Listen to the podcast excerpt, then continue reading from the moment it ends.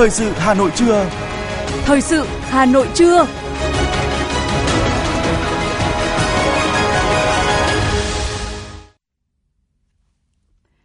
Thu Minh và Vương Chuyên xin được đồng hành cùng quý thính giả trong 30 phút của chương trình Thời sự trưa nay. Chương trình có những nội dung chính sau đây. Thủ tướng chỉ đạo thanh kiểm tra hoạt động bán bảo hiểm qua ngân hàng. Hà Nội ban hành thủ tục hành chính mới trong trường hợp thật sự cần thiết. Góp ý dự thảo luật thủ đô sửa đổi.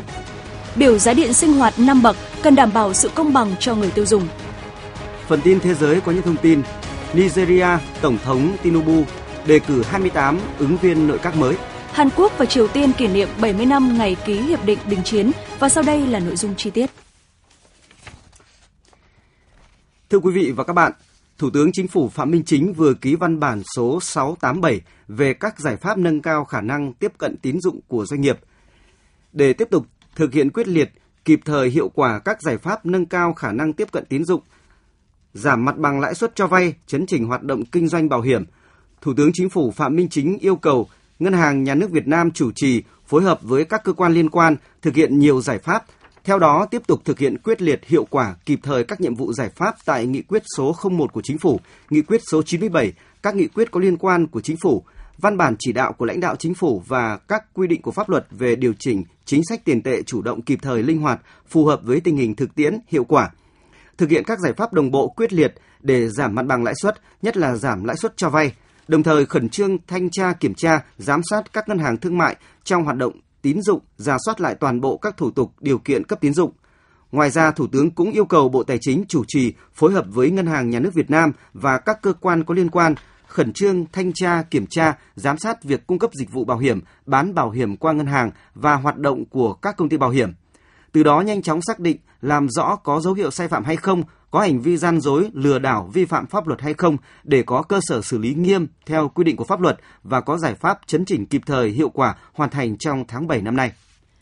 Chủ tịch Ủy ban nhân dân thành phố Hà Nội Trần Sĩ Thanh vừa ký ban hành công văn số 2313 về chấn chỉnh tăng cường trách nhiệm và nâng cao hiệu quả công tác cải cách thủ tục hành chính, kịp thời tháo gỡ vướng mắc khó khăn cho người dân doanh nghiệp căn cứ chỉ đạo của Thủ tướng Chính phủ về việc chấn chỉnh tăng cường trách nhiệm và nâng cao hiệu quả công tác cải cách thủ tục hành chính, kịp thời tháo gỡ vướng mắc khó khăn cho người dân doanh nghiệp. Chủ tịch Ủy ban nhân dân thành phố giao các sở ban ngành thực hiện nghiêm việc đánh giá tác động thủ tục hành chính, lấy ý kiến của Văn phòng Ủy ban nhân dân thành phố về quy định thủ tục hành chính, thẩm định thẩm tra quy định thủ tục hành chính trong đề nghị dự thảo văn bản quy phạm pháp luật thuộc thẩm quyền ban hành theo quy định. Trong đó kiên quyết chỉ tham mưu cấp có thẩm quyền ban hành thủ tục hành chính mới trong trường hợp thật sự cần thiết với chi phí tuân thủ thấp, trên cơ sở công bố công khai thủ tục hành chính của các bộ, cơ quan ngang bộ, kịp thời cập nhật tham mưu trình Chủ tịch Ủy ban nhân dân thành phố công bố công khai thủ tục hành chính theo quy định, thường xuyên giả soát,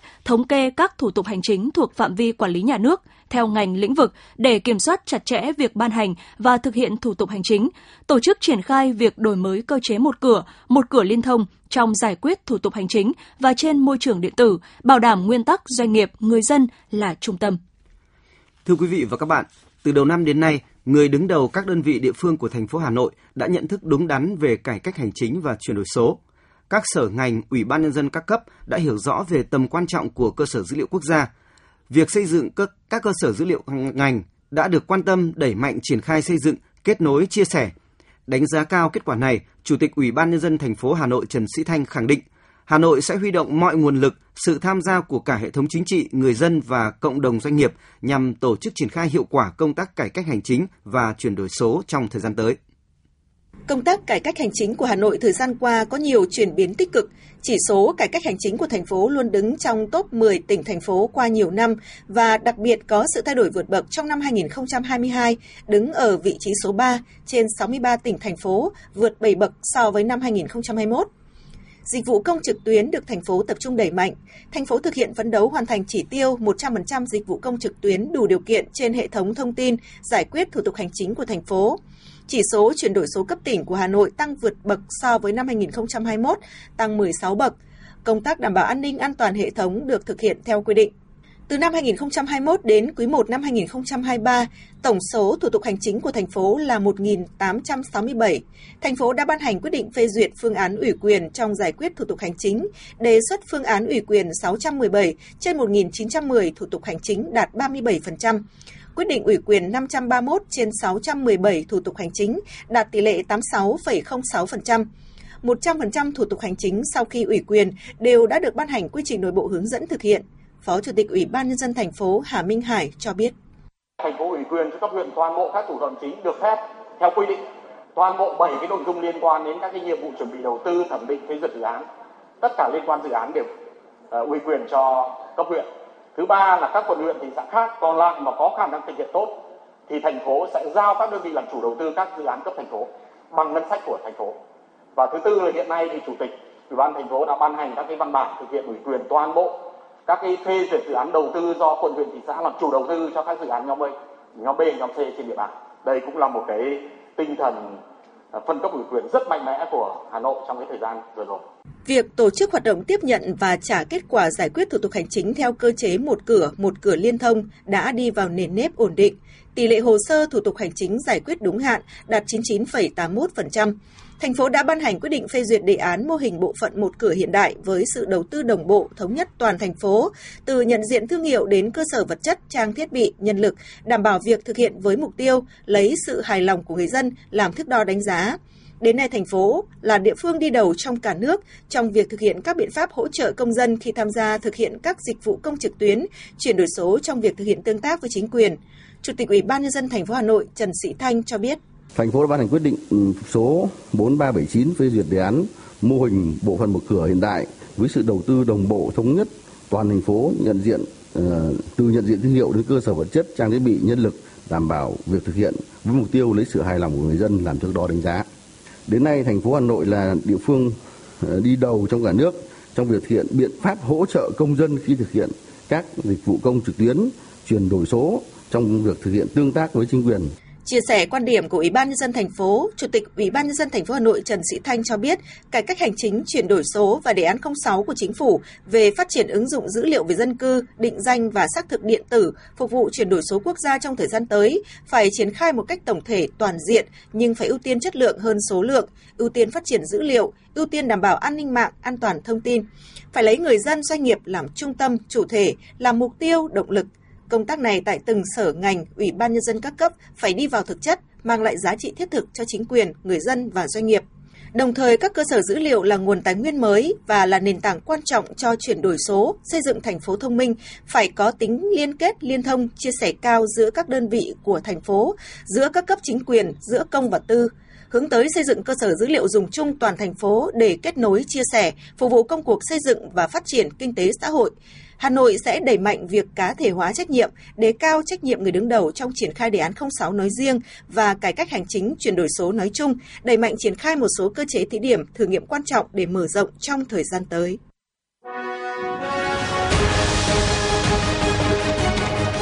Thời sự Hà Nội, nhanh, chính xác, tương tác cao. Thời sự Hà Nội, nhanh, chính xác, tương tác cao.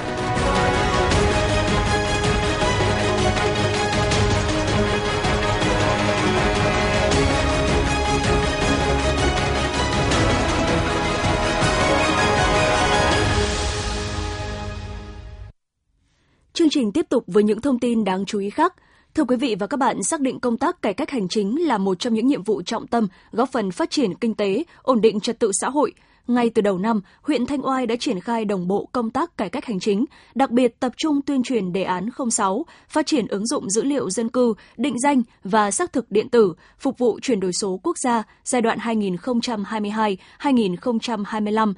từ đầu năm đến nay, bộ phận một cửa Ủy ban nhân dân cấp huyện tiếp nhận gần 2.700 hồ sơ, đã giải quyết 2.635 hồ sơ. Huyện tiếp tục tăng cường công tác kiểm tra, chấn chỉnh kỷ luật kỷ cương hành chính, chú trọng thúc đẩy sáng kiến, giải pháp cải tiến trong công tác cải cách hành chính, góp phần nâng cao chất lượng, hiệu quả trong hoạt động của cơ quan đơn vị trên địa bàn, duy trì áp dụng hệ thống quản lý chất lượng theo tiêu chuẩn ISO 9001-2015, đẩy mạnh ứng dụng công nghệ thông tin trong hoạt động quản lý, công việc hành chính, ra soát các thủ tục hành chính nhằm đơn giản hóa, đảm bảo tính thống nhất đồng bộ, tạo thuận lợi cho tổ chức và công dân trong thực hiện thủ tục hành chính.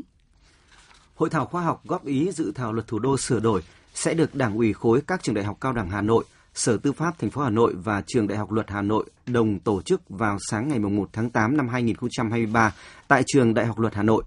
Hội thảo được tổ chức thông qua kết quả nghiên cứu của các nhà khoa học thuộc các trường đại học cao đẳng và học viện trên địa bàn thành phố Hà Nội nhằm phát huy năng lực nghiên cứu của đội ngũ tri thức các nhà khoa học trên địa bàn thành phố, kết nối giữa đội ngũ các nhà khoa học, chuyên gia với các nhiệm vụ chính trị của thành phố, đồng thời nhằm tuyên truyền phổ biến rộng rãi đến cán bộ đảng viên và nhân dân, tạo sự đồng thuận thống nhất cao về nhận thức, quan điểm, quá trình triển khai xây dựng chính sách, đề xuất xây dựng luật thủ đô sửa đổi, góp phần hiện thực hóa các mục tiêu xây dựng phát triển thủ đô theo nghị quyết số 15 của Bộ Chính trị.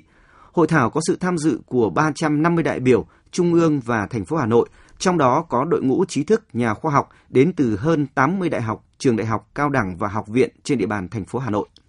Liên đoàn Lao động quận Thanh Xuân vừa tổ chức kỷ niệm 94 năm ngày thành lập Công đoàn Việt Nam và biểu dương 90 gia đình công nhân viên chức lao động tiêu biểu. Thời gian qua, cùng với công tác tổ chức đại hội, các phong trào thi đua trong công nhân viên chức lao động được thường xuyên triển khai và đạt nhiều kết quả thiết thực. Trong đó, phong trào xây dựng gia đình công nhân viên chức lao động tiêu biểu tiếp tục được phát huy. Thông qua các phong trào, các gia đình đều nỗ lực kiên trì phấn đấu vươn lên, hoàn thành xuất sắc nhiệm vụ được giao và vun đắp hạnh phúc gia đình, nuôi dạy con ngoan học giỏi, không ngừng học tập nâng cao trình độ. Liên đoàn Lao động quận Thanh Xuân đã ghi nhận trên 2.600 gia đình đạt gia đình tiêu biểu cấp cơ sở, 90 gia đình công nhân, viên chức lao động tiêu biểu được biểu dương cấp quận và 3 gia đình tiêu biểu được biểu dương cấp thành phố là hoạt động rất có ý nghĩa, là dịp để công nhân viên chức lao động học hỏi, giữ gìn và phát huy những truyền thống tốt đẹp của gia đình Việt Nam, lan tỏa những tế bào tốt, hạt nhân tốt, góp phần tạo nên một xã hội văn minh phát triển.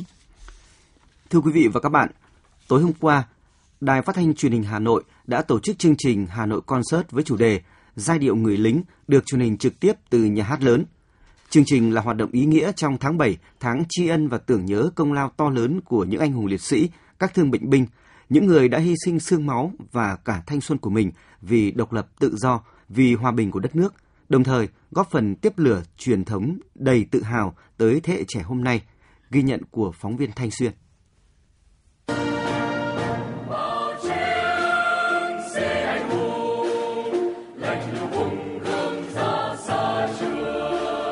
Những giai điệu hào hùng của ca khúc Chiến sĩ Việt Nam qua phần thể hiện của hợp sướng Đại học Sư phạm Nghệ thuật Trung ương cùng gian nhạc giao hưởng Việt Nam đã mở màn cho chương trình Hà Nội Concert Giai điệu người lính.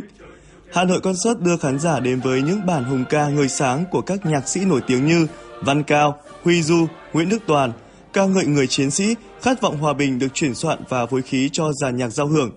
Chương trình được truyền hình trực tiếp trên kênh 1, kênh 2, FM 96, ứng dụng Hà Nội On, Hà Nội Online.vn và các nền tảng số của Đài Hà Nội.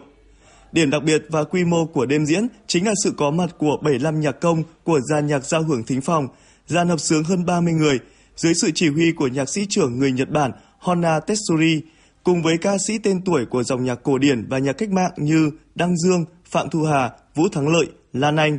Chia sẻ về đêm diễn, nữ ca sĩ Phạm Thu Hà và Đỗ Tố Hoa cho biết. Ngày 27 tháng 7 thì mọi năm thì Phạm Thu Hà đã hát rất là nhiều chương trình để tri ân các anh hùng liệt sĩ. Tuy nhiên thì đây là một cái chương trình có cái tầm vóc rất là lớn vì hát cùng với dàn nhạc à, uh, nhà hát giao hưởng Việt Nam và nhạc trưởng Honna Tetsuji và cái đặc biệt nữa đó là uh, phần phối khí toàn bộ là của nhạc sĩ Trần Mạnh Hùng, một cái nhạc sĩ mà nhà soạn nhạc rất là nổi tiếng của Việt Nam. Chương trình lần này đã đầu tư rất là quy mô và bài bản về tất cả các khâu cho khán giả có những cái giây phút rất là cảm động và ý nghĩa trong cái chương trình đặc biệt này. Và nhân ngày tri ân các anh hùng thương binh liệt sĩ thì được hát. Với gian nhạc giao hưởng là cả một vinh hạnh. Và từ đó Tố Hoa cũng học hỏi thêm được rất là nhiều điều và bổ ích. Trong à, quá trình hoạt động nghệ thuật của mình thì mình rất là mong muốn là đài phát thanh và truyền hình Hà Nội sẽ liên tục tổ chức những đêm nhạc có ý nghĩa như thế này để cho anh chị em nghệ sĩ cùng uh, làm việc với nhau cùng uh, phát huy được những cái khả năng và à, mang lại cho công chúng những điều có giá trị nhất. Chương trình Hà Nội Concert hòa nhạc mùa hè với chủ đề Giai điệu người lính đã thực sự chạm tới trái tim của khán giả với những phần trình diễn đầy cảm xúc, những hình ảnh ấn tượng và những câu chuyện xúc động ca ngợi, khắc họa đậm nét hình ảnh người lính sẵn sàng cống hiến, hy sinh xương máu của mình cho khát vọng độc lập, tự do của dân tộc. Trong các tiết mục biểu diễn hôm nay thì em cảm thấy có rất là nhiều tiết mục hay và đặc sắc. Trong đó thì em có ấn tượng nhất với tiết mục Hành quân xa của dàn hợp sướng Đại học Sư phạm Nghệ thuật Trung ương. Là một thế hệ trẻ được sống trong thời bình ngày hôm nay thì sau cái buổi concert ngày hôm nay thì mình cảm thấy mình rất là may mắn khi mà mình được sống ở trong một cái đất nước mà đã có hòa bình rồi, không còn chiến tranh nữa. Và sau những cái bài những cái tác phẩm mà giàn nhạc và các ca sĩ, nghệ sĩ biểu diễn thì mình cảm thấy rất là biết ơn những cái người lính, những ờ, anh hùng liệt sĩ đã chiến đấu anh dũng và đã hy sinh vì Tổ quốc, vì dân tộc để cho chúng ta có một ừ, cuộc sống hòa bình ấm no ngày hôm nay. Trước hết thì ờ, đối với mình đây là một cơ hội rất là tuyệt vời và là một trải nghiệm rất là quý giá và ừ, đối với mình thì ờ, những người lính luôn là những sự luôn là những người con người vĩ đại và sự hy sinh của họ đặc biệt mang tính ờ, thiêng liêng và mang giá trị ờ, to lớn đối với đất nước chúng ta. À, vì vậy mà mỗi chúng ta cần phải trân quý và biết ơn những người lính đã ngã xuống vì độc lập tự do của Tổ quốc. Bản thân các ca khúc đi cùng năm tháng đã mang giá trị nghệ thuật cao và khi được phối khí để thể hiện với dàn nhạc giao hưởng thính phòng càng tạo thêm cảm xúc thăng hoa cho tác phẩm, cho các ca sĩ thể hiện, mang tới cho khán giả tại nhà hát và trên các nền tảng của Hà Nội TV một bữa tiệc thịnh soạn của âm nhạc.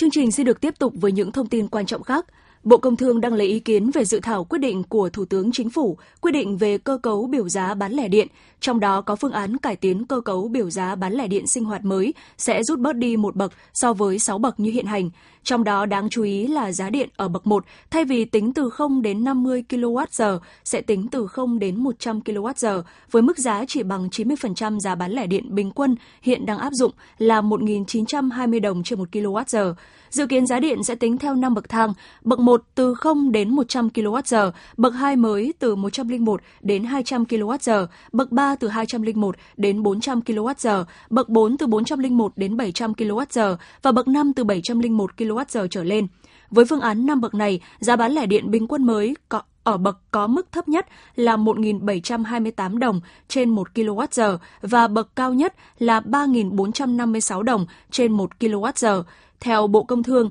với cách tính mới này, mức tăng giá điện giữa các bậc sẽ ở mức hợp lý. Việt Nam là nước có ngành chăn nuôi lợn đứng thứ 5 thế giới về đầu con, thứ 6 về sản lượng thịt. Cơ cấu chăn nuôi đang chuyển dịch từ chăn nuôi quy mô nhỏ sang chăn nuôi tập trung, hàng hóa quy mô lớn hướng đến xuất khẩu. Mục tiêu này đặt ra cho Việt Nam phải xây dựng được vùng an toàn dịch bệnh theo quy định của quốc tế. Đây là một trong số các nội dung được đưa ra tại hội nghị thực trạng phát triển chăn nuôi lợn và giải pháp phát triển bền vững trong tình hình mới diễn ra sáng qua tại Hà Nội. Tại hội nghị, Bộ Nông nghiệp và Phát triển Nông thôn cho biết tốc độ tăng trưởng đàn lợn các tháng đầu năm nay thấp hơn so với cùng kỳ năm trước. Nguyên nhân là do 4 tháng đầu năm giá lợn hơi xuống chuồng giảm, trong khi các chi phí khác vẫn duy trì ở mức cao, buộc nhiều cơ sở chăn nuôi giảm số lượng hoặc phải treo chuồng. Tuy nhiên, niềm tin của người chăn nuôi đang dần trở lại trong 2 tháng trở lại đây do giá lợn hơi đã tăng và đạt mức giá trung bình là 62.000 đồng một kg. Trong 6 tháng đầu năm nay, Việt Nam nhập khẩu 41,48 nghìn tấn thịt lợn giảm 8% so với cùng kỳ. Các nước xuất khẩu thịt lợn vào Việt Nam chủ yếu là Nga, Brazil, Hà Lan và Đức. Theo Sở Kế hoạch và Đầu tư Hà Nội, thời gian qua thành phố luôn là một địa chỉ hấp dẫn với các nhà đầu tư nước ngoài. Đến nay, thành phố đã thu hút được hơn 62.200 tỷ đô la Mỹ vốn FDI, đứng thứ hai toàn quốc. Năm 2023, dòng vốn đầu tư trực tiếp nước ngoài vào Việt Nam khởi sắc trở lại nhờ những chính sách thu hút đầu tư hấp dẫn và chủ trương mở cửa trở lại nền kinh tế sau dịch COVID-19 thành phố Hà Nội đã quay trở lại vị trí dẫn đầu cả nước với hơn 2,26 tỷ đô la Mỹ vốn FDI trong 6 tháng đầu năm 2023, tăng gấp hơn 3 lần so với cùng kỳ năm 2022 trong đó có 196 dự án mới với tổng vốn đầu tư đăng ký mới đạt 75,33 triệu đô la Mỹ, 89 lượt tăng vốn với tổng vốn đăng ký tăng thêm đạt 209 triệu đô la Mỹ. Các nhà đầu tư từ Nhật Bản, Singapore, Hàn Quốc, Mỹ, các nước Liên minh châu Âu, EU xin mời quý vị tiếp tục có những dự án lớn vào Hà Nội, tập trung vào các lĩnh vực như kinh doanh bất động sản, công nghiệp chế biến chế tạo, xây dựng, dịch vụ giải trí, lưu trú và ăn uống, y tế và giáo dục. Thưa quý vị và các bạn, cụ thể hóa nghị quyết số 15 của Quốc hội, hàng loạt cơ chế chính sách đã được Hà Nội ban hành, dần đi vào cuộc sống, góp phần tạo diện mạo mới cho vùng ngoại thành của thủ đô, ghi nhận tại huyện Quốc Oai. Về xã Đông Xuân, một xã miền núi của huyện Lương Sơn, tỉnh Hòa Bình, được sắp nhập với huyện Quốc Oai, thành phố Hà Nội. Khi hỏi về những đổi thay của xã, Chủ tịch Ủy ban Nhân dân xã Đông Xuân Bùi Tiến Linh cho biết, xã có 7 thôn, hơn 1.500 hộ, khoảng 5.600 nhân khẩu, có tới 80% dân số là đồng bào dân tộc Mường. Sau 15 năm về với thủ đô, xã Đông Xuân nay đã có những chuyển mình mạnh mẽ. Được sự quan tâm đầu tư của thành phố và huyện Quốc Oai, đến nay Đông Xuân đã hoàn thiện cơ sở hạ tầng theo chương trình xây dựng nông thôn mới, không còn những con đường đồi núi, đất đá ở vùng bán sơn địa trước kia. Nay kết cấu hạ tầng của xã được đầu tư đồng bộ, 100% thôn đã có đường bê tông xi măng hoặc trải nhựa, 100% hộ dân dùng điện lưới quốc gia tạo điều kiện thuận lợi cho đời sống nhân dân và kinh tế của địa phương phát triển mạnh. Hạ tầng phát triển đã giúp người dân có điều kiện phát triển sản xuất, nhờ đó thu nhập bình quân của người dân từ 6 triệu đồng một người một năm. Năm 2008 đến nay đã tăng lên 61,5 triệu đồng một người một năm. Ông Bùi Tiến Linh, Chủ tịch Ủy ban nhân dân xã Đông Xuân, huyện Quốc Oai chia sẻ. Vâng, đối với Đông Xuân thì uh, sau 15 năm à, uh, sắp nhập vào địa giới hành chính của thủ đô Hà Nội, ấy, bộ mặt nông thôn của xã đã có nhiều khởi sắc. Thứ nhất là về hệ thống đường giao thông cũng được thành phố huyện quan tâm đầu tư à, phần nào đáp ứng được phục vụ nhu cầu của nhân dân trong việc đi lại và sản xuất kinh doanh. Cái hệ thống các cái trường học thì cũng được ờ, quan tâm, hỗ trợ, đầu tư xây dựng. Từ những cái việc ừ, quan tâm đầu tư đấy thì đời sống của nhân dân đã có rất là nhiều cái cải thiện. Người lao động trong độ tuổi thì đều có công an việc làm. Trên địa bàn xã thì cũng có một số cái doanh nghiệp về sản xuất kinh doanh và đồng thời là cũng những cái vùng lân cận xã thì cũng có nhiều cái khu công nghiệp rồi các cái nhà máy. Như vậy là người lao động cũng có cái thu nhập ổn định và đời sống được nâng cao lên. Phó Chủ tịch Ủy ban Nhân dân xã Phú Mãn Đinh Công Nhật cho biết, sự quan tâm đầu tư lớn của thành phố đã mang đến cơ sở hạ tầng tương đối đồng bộ, thúc đẩy phát triển kinh tế xã hội, nâng cao đời sống cho đồng bào dân tộc nơi đây. Đến thời điểm hiện tại, à, với bình quân thu nhập đầu người đạt trên 65 triệu đồng trên người trên năm. Bên cạnh đó thì các lĩnh vực à, văn hóa xã hội à, cũng đã được đẩy mạnh hoạt động các phong trào và hiện nay thì xã cũng đã triển khai những cái ờ, điểm du lịch du lịch cộng đồng để phát triển kinh tế xã hội của địa phương và ờ, giúp bà con nhân dân để hình thành cái việc mà quảng bá và phát triển du lịch ở trên trên địa bàn của xã. Trước sự đổi thay sau 15 năm hợp nhất với thủ đô Hà Nội, ông Tạ Văn Thưởng, Chủ tịch Ủy ban Mặt trận Tổ quốc xã Ngọc Liệp cho rằng, cái được lớn nhất khi xã về với Hà Nội là hệ thống điện đường trường học đã được phủ kín và xây dựng khang trang, đời sống nhân dân được quan tâm rất nhiều, môi trường nông thôn được cải thiện, đội ngũ cán bộ được đào tạo bài bản, nên khối lượng công việc giải quyết được hanh thông. Ông Thưởng cho biết thêm.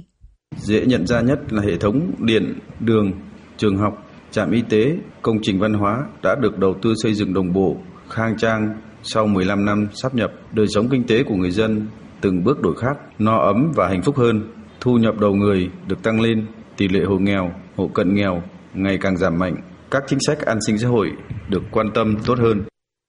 Diện mạo nông thôn Quốc Oai tiếp tục được đổi mới và ngày càng rõ nét, nhất là năm 2018, huyện Quốc Oai đã được Thủ tướng Chính phủ công nhận đạt chuẩn huyện nông thôn mới, thu nhập bình quân đầu người đạt 66 triệu đồng một người một năm, công tác chuyển đổi nghề, giải quyết việc làm cho lao động nông thôn được quan tâm, các vấn đề dân sinh, nhất là những vấn đề dân sinh bức xúc được quan tâm giải quyết và đạt kết quả. Phát huy kết quả này, huyện Quốc Oai tiếp tục tập trung nguồn lực duy trì xây dựng nông thôn mới nâng cao, nông thôn mới kiểu mẫu. Dự kiến hết năm 2023 sẽ có thêm 3 xã nông thôn mới nâng cao và một xã đạt nông thôn mới kiểu mẫu. Ông Phạm Quang Tuấn, Phó Chủ tịch Ủy ban Nhân dân huyện Quốc Oai cho biết. Các cái chính sách của sau khi sát nhập liên quan đến phát triển thúc đẩy đời sống người dân, đặc biệt là các cái cơ sở hạ tầng, các kế hoạch, các chương trình thì các nguồn lực đầu tư cũng đã được tăng lên để thực hiện các mục tiêu trường chuẩn cũng như hạ tầng giao thông, các cái phát triển nông nghiệp để thúc đẩy phát triển sản xuất nâng cao đời sống của người dân.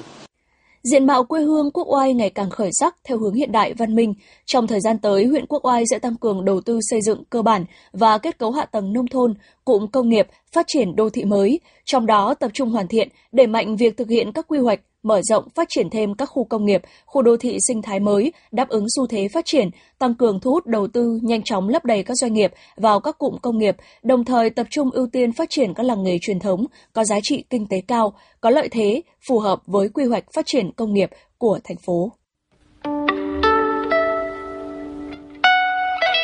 Xin kính chào quý vị, tôi là Mai Linh, biên đạo múa của chương trình Dòng Thời gian, bài ca đi cùng năm tháng của Đài Phát thanh và Truyền hình Hà Nội. À, tôi là nghệ sĩ piano Bùi Đăng Khánh và mỗi chương trình có một cái à, chủ đề sắc thái riêng và mang đậm nét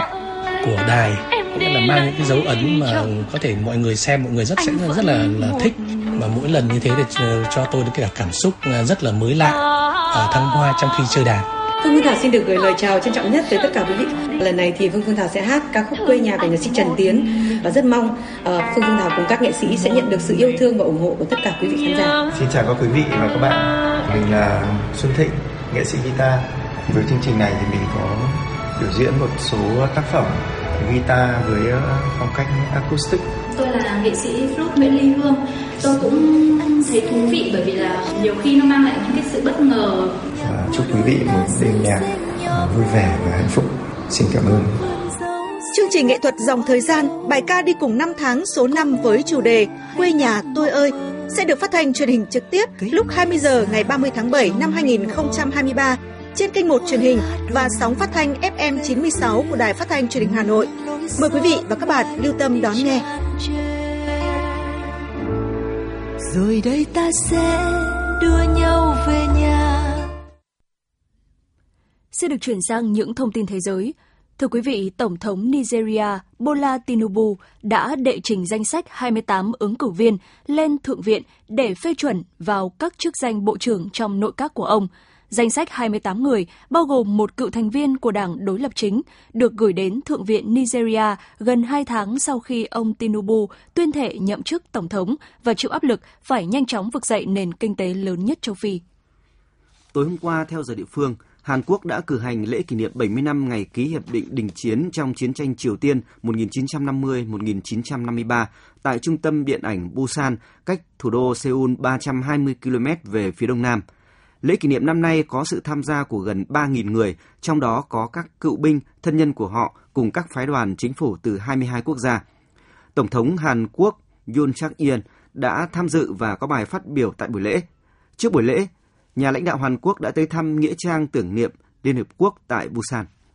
Hội nghị thượng đỉnh Nga-Châu Phi diễn ra tại Saint Petersburg với những nội dung chính như cung cấp ngũ cốc, hỗ trợ an ninh, củng cố chủ quyền và tăng cường hợp tác thương mại, khả năng dự đoán và bảo mật của các trao đổi thương mại giữa hai bên. Dự kiến Tổng thống Nga sẽ công bố một số sáng kiến nhằm giúp châu Phi phát triển có chủ quyền, bao gồm tiếp cận lương thực, phân bón, công nghệ hiện đại và năng lượng. Nền kinh tế Mỹ được dự báo sẽ vượt qua nguy cơ suy thoái. Tổng sản phẩm quốc nội GDP dự kiến tăng trưởng 0,4% trong nửa cuối năm nay, trước khi tiến triển đều đặn trong giai đoạn 2024-2025. Tình trạng lạm phát ở Mỹ được cho là sẽ tiếp tục hạ nhiệt cho đến năm 2025, trong khi chỉ số giá tiêu dùng ước tăng 3,3% trong quý 4 năm nay so với cùng kỳ năm trước – Năm 2024, lạm phát sẽ ở mức vừa phải là 2,6% trước khi tiến gần hơn đến mục tiêu là 2% của Cục Dự trữ Liên bang Mỹ Fed vào cuối năm 2025. Tỷ lệ thất nghiệp tăng, nhu cầu tiêu dùng giảm và lãi suất cao hơn sẽ góp phần đẩy tỷ lệ lạm phát xuống mức thấp hơn. Tổng thư ký Liên Hợp Quốc Antonio Guterres đã kêu gọi gấp rút hành động chống biến đổi khí hậu, đồng thời nhấn mạnh rằng nhiệt độ kỷ lục trong tháng 7 này cho thấy trái đất đã chuyển từ giai đoạn ấm lên sang kỷ nguyên nung nóng toàn cầu. Tổng thư ký Guterres bày tỏ lo ngại khi nắng nóng gay gắt khắp Bắc bán cầu trong mùa hè khắc nghiệt. Ông nhấn mạnh đối với toàn bộ hành tinh, điều đó là một thảm họa, đồng thời lưu ý rằng việc nhiệt độ không dịu mát trong những ngày tới sẽ khiến tháng 7 năm nay trở thành tháng nóng nhất trong lịch sử.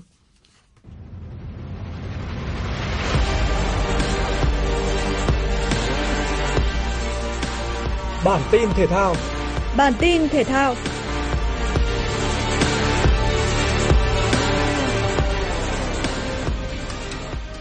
Tại lượt trận thứ 3, giai đoạn 2 V-League 2023, câu lạc bộ Viettel tiếp đón Hồng Lĩnh Hà Tĩnh trên sân nhà. Ngay ở phút thứ 12 của trận đấu, Mohamed Esam đã dứt điểm cận thành đưa đội chủ nhà vươn lên dẫn trước 1-0. Bàn thắng giúp thầy trò huấn luyện viên Thạch Bảo Khanh thi đấu hay hơn và tạo ra nhiều tình huống sóng gió trước khung thành của Hà Tĩnh. Hoàng Đức đã ghi tên mình lên bảng tỷ số với hai pha lập công ở các phút 69 và 90 cộng 1. Ở những phút cuối cùng của trận đấu, Đức Chiến đã ấn định chiến thắng 4-0 cho câu lạc bộ Viettel bằng cú sút phạt đền. Với 3 điểm có được, Viettel vươn lên vị trí thứ 3 trên bảng xếp hạng.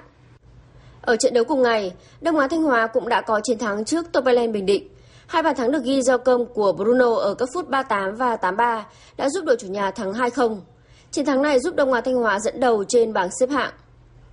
Đội tuyển Australia tiếp đón Nigeria trên sân nhà tại lượt trận thứ hai bảng B World Cup bóng đá nữ 2023.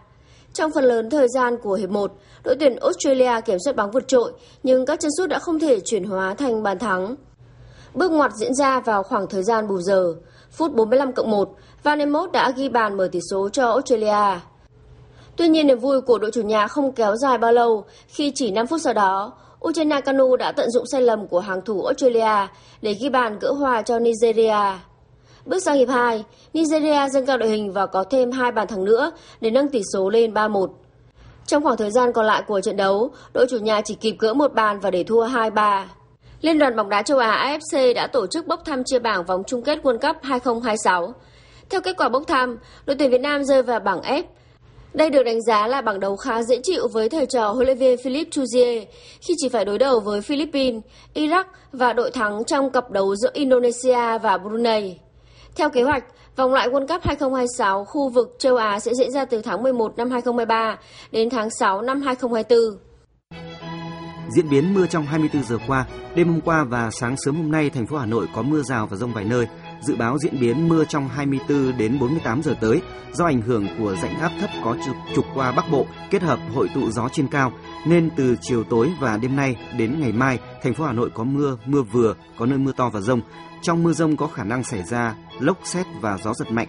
Lượng mưa phổ biến từ 30 đến 60 mm, có nơi lớn hơn.